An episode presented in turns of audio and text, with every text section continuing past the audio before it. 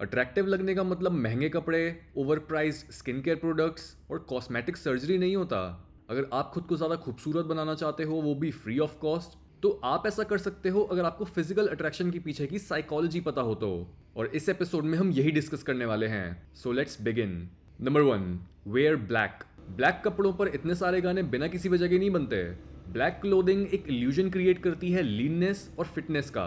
अगर आप किसी से पूछोगे कि सबसे अट्रैक्टिव कलर कौन सा है तो शायद वो बोलेंगे रेड कलर ऐसा इसलिए क्योंकि रेड कलर को हमारा मन जोड़ता है प्यार और रोमांस से। लेकिन अगर हम यूनिवर्सल अपील की बात करें तो विदाउट एनी डाउट ब्लैक से बेटर कोई चॉइस नहीं होती। Number two bite and suck in your cheeks facial attractiveness के बहुत रिलायबल साइंस होते हैं एक इंसान की जॉ लाइन और उसकी चीक बोन्स एक sharp jaw line healthy body fat percentage और प्रॉपर टंग पॉस्चर का साइन होती है। और हाई चीक बोन्स भी आपकी फुल फेशियल डेवलपमेंट और जीप की सही पोजीशन को दर्शाती हैं। इस तरह से चीक्स और जॉ मिलकर आपको एक प्रॉपर मॉडल लाइक लुक देते हैं। हाउएवर जब हमारा बॉडी फैट ज़्यादा होता है या हमारी जॉ प्रॉपरली डेवलप नहीं होती, तब भी हम इंस्टेंटली खुद को ज़्यादा अट्रैक्टिव बना सकते हैं अपने चीक्स को थोड़ा सा बाइट और सक इन करके। ये ट्रिक मॉडल्स की दुनिया में बहुत कॉमन है और ज़्यादातर गुड लुकिंग लोग नेचुरली अपने चीक्स को सक और बाइट करे रखते हैं। इसलिए अपने चीक्स को फुलाए रखने या फिर उन्हें ढीला छोड़ने के बजाय अपने चीक्स को टाइट और सक्ड इन रखो। Number three, mewing. हम टंग पॉस्चर की बात बिना म्यूइंग को समझे नहीं कर सकते। म्यूइंग का मतलब होता है अपनी टंग को मुँह के ऊपरी हिस्से पर प्रेस करे रखना। जिस भी इंसान का फेशियल स्ट्रक्चर अट्रैक्टिव होता है, ये गारंटी के साथ बोला जा सकता है कि उसकी जीभ ज़्यादातर समय उसकी मुँह की छत पर ही रहती होगी। और सिर्फ़ जीभ का आगे का हिस्सा ही नहीं बट स्पेशली टंग का बैक पोर्शन भी। कॉन्स्टेंटली पूरी टंग के प्रेशर से ओवर टाइम हमारे स्कल की शेप बदलने लगती है, जिससे हमारी आई शेप इंप्रूव होती है और चीक बोन्स खड़ी होने लगती हैं। कभी नोटिस करना जिस इंसान का मुँह खोला रहता है और उसकी जीभ मुँह के निचले हिस्से में रेस्ट करती है, उसका फेस भी अनअट्रैक्टिव और वीक लगेगा, जबकि करेक्टिंग पॉस्चर फेस को ऊपर की तरफ़ उठाता है और हमारे फीचर्स को एक्स्ट्रा डेफिनेशन देता है। Number three display your strength males के केस में अट्रैक्टिवनेस का एक बहुत ज़रूरी साइन होता है, उनकी अपर बॉडी स्ट्रेंथ क्योंकि मेल सेक्स हार्मोन टेस्टोस्टेरोन के बढ़ते ही मेल्स के ट्रैप्स, उनके शोल्डर्स और चेस्ट बड़े और वाइड होने लगते हैं। लेकिन हाई मेटाबॉलिज्म की वजह से वेस्ट छोटी, इससे एक attractive male body shape, letter V या फिर एक डायमंड के जैसी बन जाती है। इसलिए चाहे आप जिम जाते हो या फिर घर पर एक्सरसाइज करते हो, अगर आपको अपनी अट्रैक्टिवनेस बढ़ानी है तो अपने शोल्डर्स, ट्रैप्स और चेस्ट को हाईएस्ट प्रायोरिटी दो। Number four stand with your feet apart याद है स्कूल में असेंबली के दौरान जब हमें रेस्ट पोजिशन सिखाई जाती थी, तब दो कमांड्स होती थी स्टैंड एट ईज और अटेंशन स्टैंडिंग एट ईज का मतलब होता है कि आप ईज में खड़े हो, आप ज़्यादा स्टेबल हो और आप अपनी डोमिनेंस को शो कर रहे हो. बट अटेंशन पोजिशन एक सबमिसिव पोजिशन होती है। क्योंकि यहाँ पर आपके पैर इतने क्लोज होते हैं कि कोई भी आपको धक्का देकर इजिली गिरा सकता है। और अपने हाथों को सामने रखकर भी आप यही सिग्नल कर रहे होते हो कि आप निहत्ते और हार्मलेस हो। पैरों को खुला रखकर खड़े होने से आप ज़्यादा कॉन्फिडेंट और स्ट्रांग लगते हो। इसलिए स्पेशली फॉर मेल्स कभी भी अपने पैरों को एकदम चिपका कर मत खड़े हुआ करो। Number five show off your hips Shakira ने बिल्कुल सही बोला था हिप्स डोंट लाई क्योंकि फीमेल्स के केस में ब्रॉड हिप्स और फ्री हिप मूवमेंट उनकी अट्रैक्टिवनेस को 50 परसेंट तक बढ़ा देता है। ऐसा इसलिए बिकॉज़ हिप विर्थ एक इंडिकेशन होता है ऑप्टिमल बॉडी फैट परसेंटेज का और एक फीमेल के लिए कितना ईजी होगा एक बेबी को डिलीवर करना। इसी वजह से फीमेल्स हाई हील्स पहनती हैं जिम में यूजुअली लोअर बॉडी को ज़्यादा ट्रेन करती हैं और ऐसी ड्रेसेस प्रेफर करती हैं जिनमें उनकी बॉडी करवी लगे।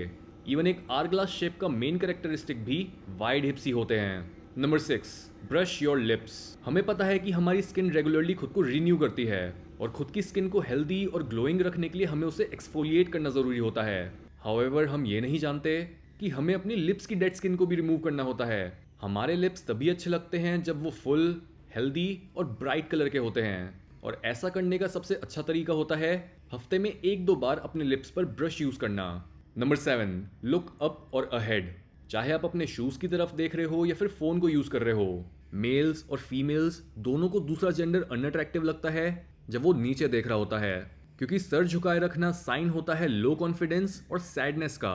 इस तरह की बॉडी लैंग्वेज वो लोग रखते हैं जो इनसिक्योर होते हैं और दूसरे लोगों की जजमेंट या फिर उनकी नज़रों से बचना चाहते हैं।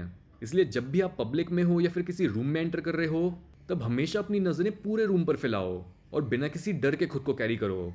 Number eight hang out with attractive people जिस तरह से अमीर लोगों के साथ हैंग आउट करने से आप सबकॉन्शियसली रिच हैबिट्स डेवलप करने लगते हो, गरीब लोगों के साथ पुअर हैबिट्स और एडिक्ट्स के साथ एडिक्शंस वैसे ही अट्रैक्टिव लोगों के साथ हैंग आउट करने से आप भी खुद की अट्रैक्शन को इम्प्रूव कर पाते हो।